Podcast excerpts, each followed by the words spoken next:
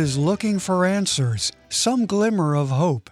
The Thessalonian church found it, and we can too. Here's Pastor David. You know, the death rate from alcohol among middle aged people, okay? And depends on what middle age is, okay? But let's just say 35, 45, 55 in that area. The death rate in the last 10 years, well, 2007 to 2017, a study came out, and it's going way up. And actually, more with both men and women, but more with women than with men people are becoming heavily, heavily, heavily addicted to alcohol, much more than they were 10 years ago.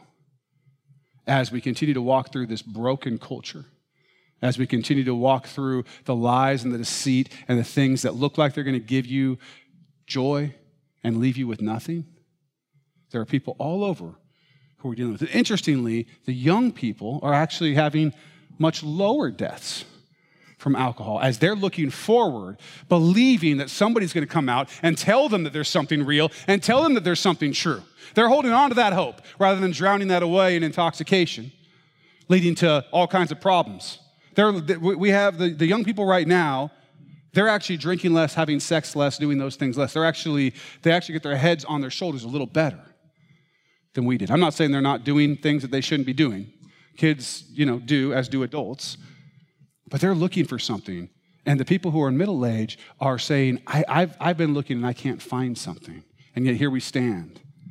Here we sit in this room with Jesus Christ, which is who they're looking for. They're lonely and afraid and broken. There's suicide, drug, drug abuse, alcohol abuse, addiction, all of these things because they're broken.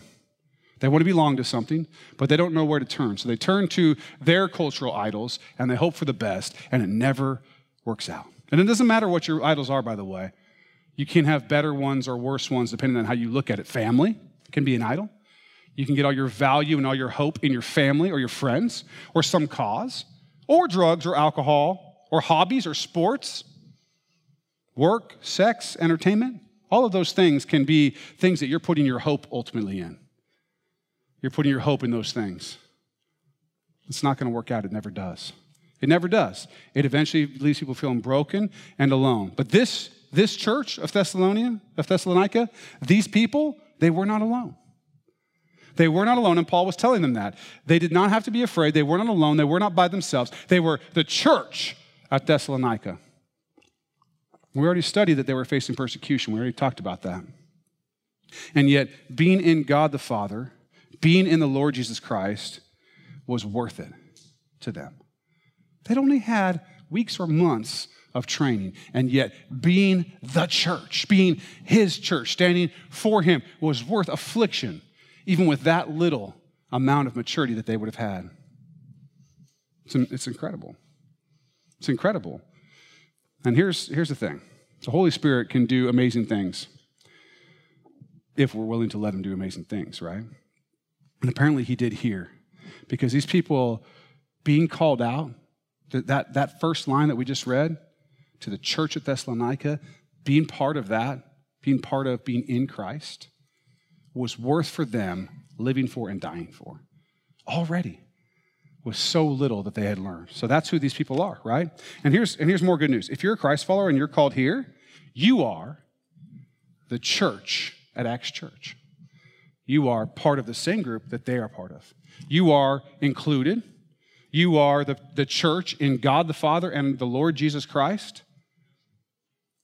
You have everything, everything to look forward to that they did or that any, any of God's churches ever have, which is you're in Him.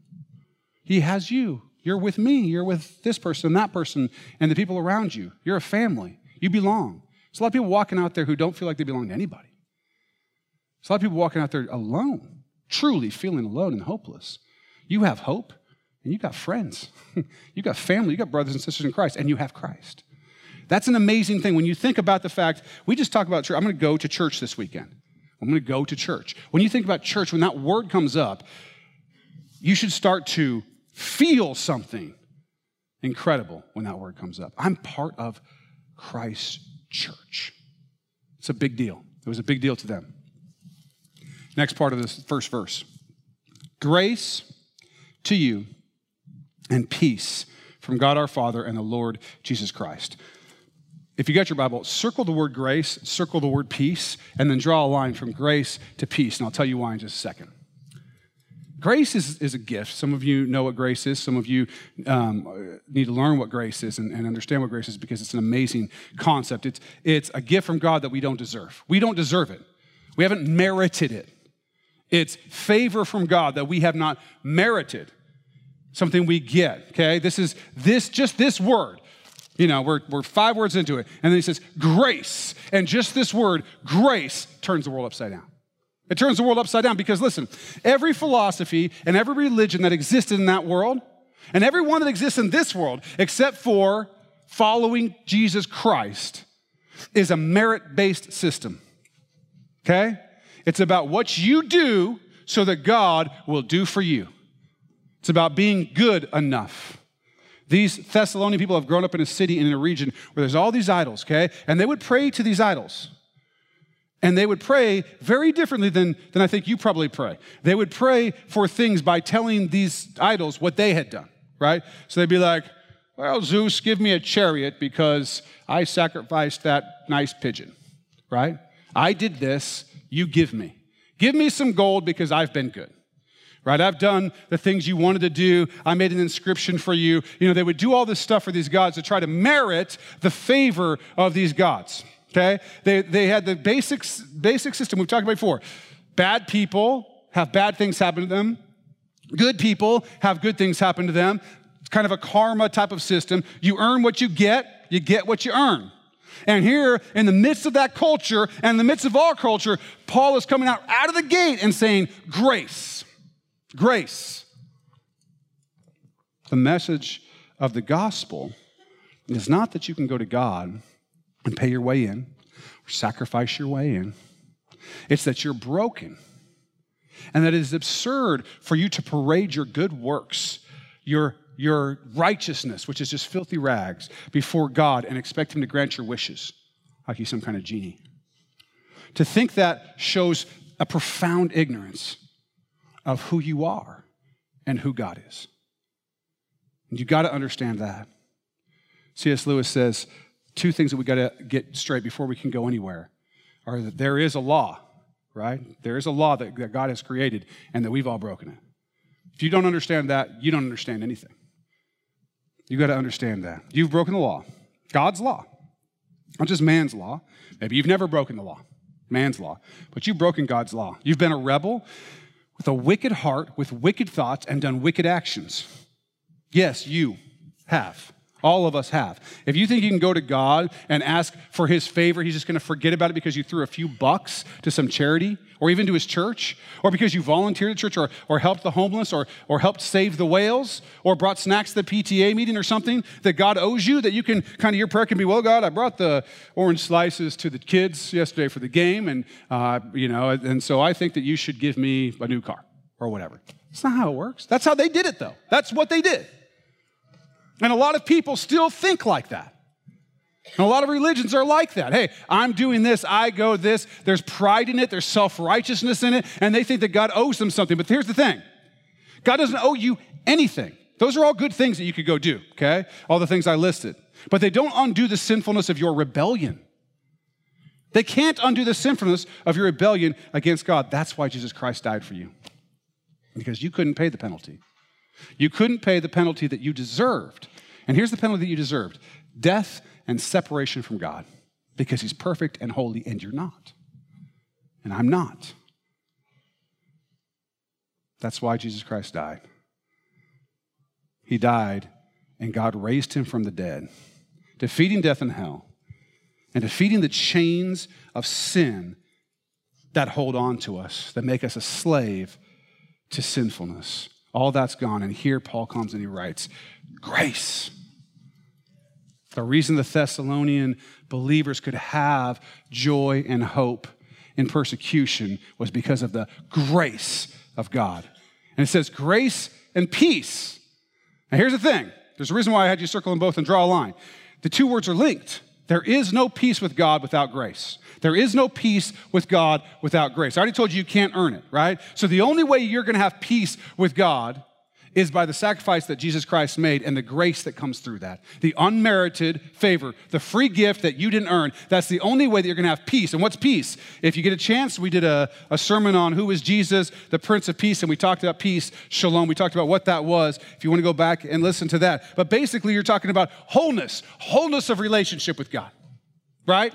Grace and peace to you. You got to have grace in order to have peace with God. So it was Christ's grace, it was God sending his son who died, who rose again, that created the ability for God to be able to give you grace and look at Jesus instead of look at you so that you could have peace, shalom, wholeness. You can go back to relationship with your creator because you had broken it, you were out of it, and he can bring you back to that.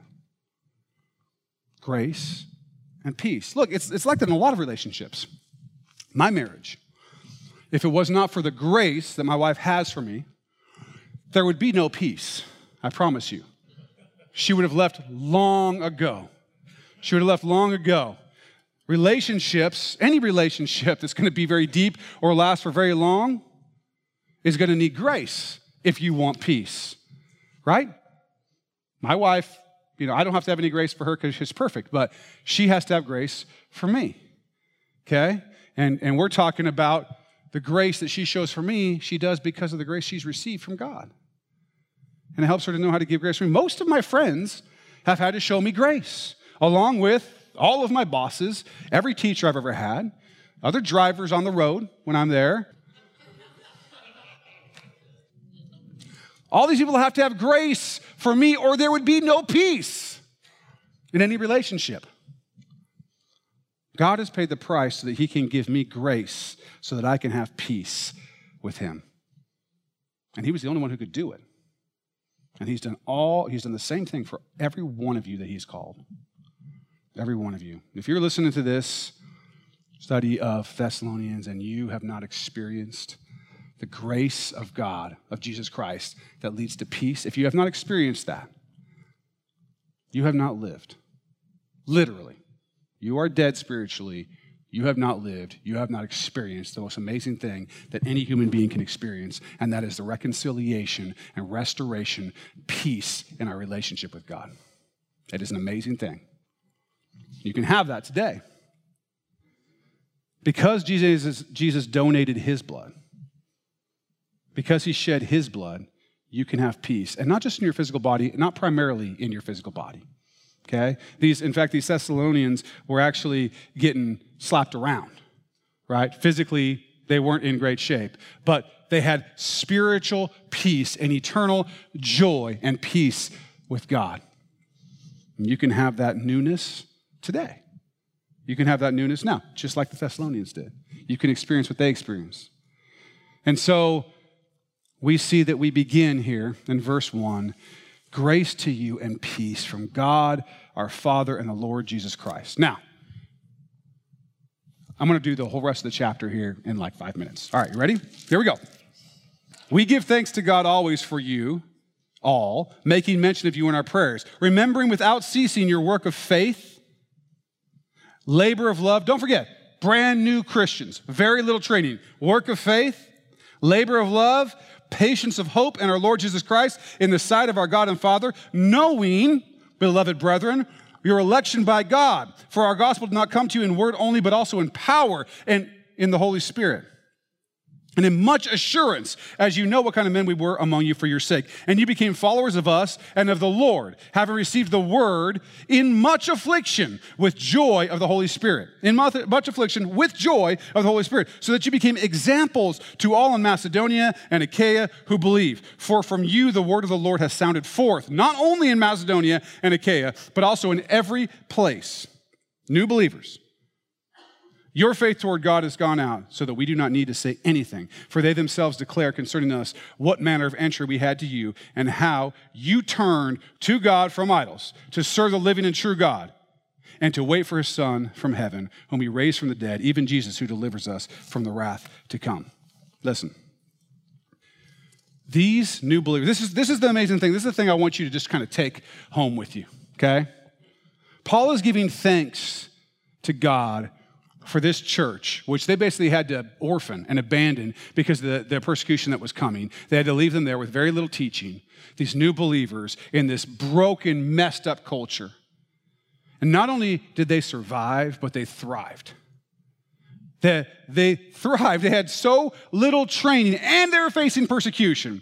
And God is being thanked because of their work of faith, their labor of love, their patience of hope in our Lord Jesus Christ in sight in the sight of our God and Father. They knew they were they, they were assured, they were, they were certain that they had been saved that their daddy, that their father loved them. They were part of God's kingdom. They were part of Christ's church. They were, commi- they were committed to that.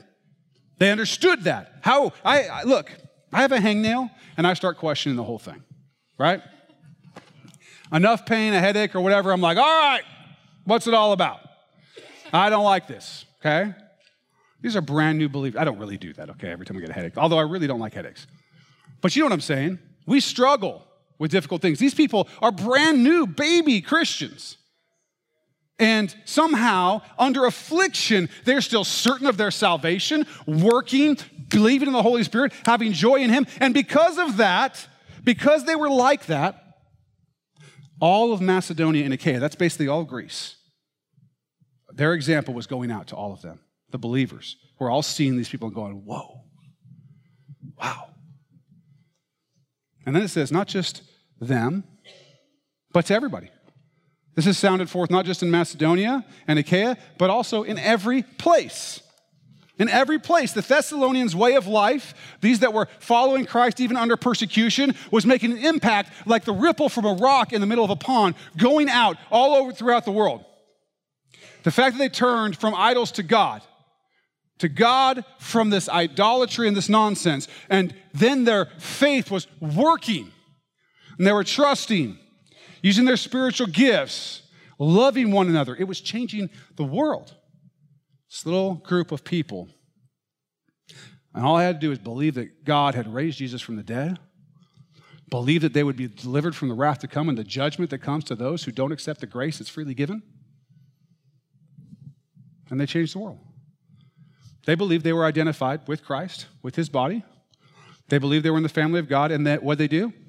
They behaved consistently with those beliefs. The things they did made it clear that they actually believed those things. If we actually believed what God has told us about who we are, about what He has promised us, about what eternity looks like, about what we're up against, what might our lives look like? What might they look like? These people had, look, you can go online and listen to a thousand great Bible teachers, right?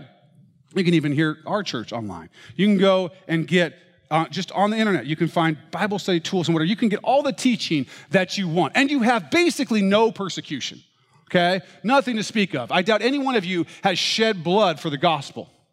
Maybe you have, but it'd be very few of you that have shed blood for the gospel. We have all those advantages. And are we rocking the world? We should be. I think we will. I think we can, but we got to take a page out of this book of the Thessalonians and the way that they lived. It wasn't like they were able to teach this amazing stuff. They didn't have all that. Well, what did they have? They had the ability to stand strong in their faith, believing that God loved them and started loving each other. And that was enough. That example was enough to start changing all of Greece and going out through the world. It's simpler than you think. You don't have to have a theology degree. You don't have to know everything. Now, is it good to study the Word? Heck yeah, it's good. We do it every week. We're going to keep doing it. are those things important? Yes. But what do you need? You need to believe on Jesus Christ. You need to live like you believe on Jesus Christ. That's it. Believe and do. Believe, do. Live like the things that you say you believe are true. That's what they did. And they were able to change the world. I know that God will use us I know that He will use us if we're willing to change the world. If we're willing. They were willing, and the Holy Spirit worked through them even in their weakness. If we're willing, God will work through us. Don't you want that? I want that. I want that. I want to live like these Thessalonians lived simply, effectively. And look, we're going to go through this book. they had some issues still. They weren't perfect by any, by any stretch of the imagination, but they were working in faith and love and hope, just like we are trying to do, just like we will do. They're proclaiming the King of Kings, Jesus Christ. And that testimony went out like ripples through the world. And if we do it, we can do the same.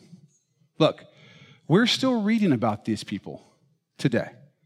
We're still reading. People all over of, of, of, all over the world, there's probably however many churches that are actually studying the same thing we study today. We're still reading about the Thessalonians because God used their, their witness, their faith, the work of, of just trusting Him and believing Him and living like they believe. He used that to affect the world greatly, all the way from then to 2,000 years. Now, listen, here's the thing. If you and I will be willing to let the Holy Spirit work in us like they were willing to have the Holy Spirit work in them, then God will write our story across eternity too. And you will be those at Acts Church who have done amazing things, who people are thanking God for the fervency of your belief, for the seriousness of your walk. Where people are looking at you and going, Man, I thank God every day for you. It's like Paul thanked God for the Thessalonians because of the because you're standing strong. Because your faith is real. And because I can see that you do what you say you believe. Living our faith makes all the difference. And if you'd like some help doing that in your own life or have questions about all this, we'd love to help.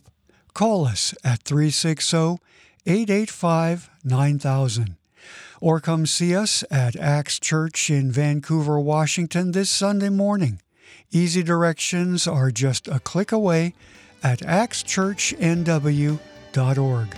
Thanks for listening and I hope you'll check out the next episode for more with Pastor David Robinson here on Contemplate.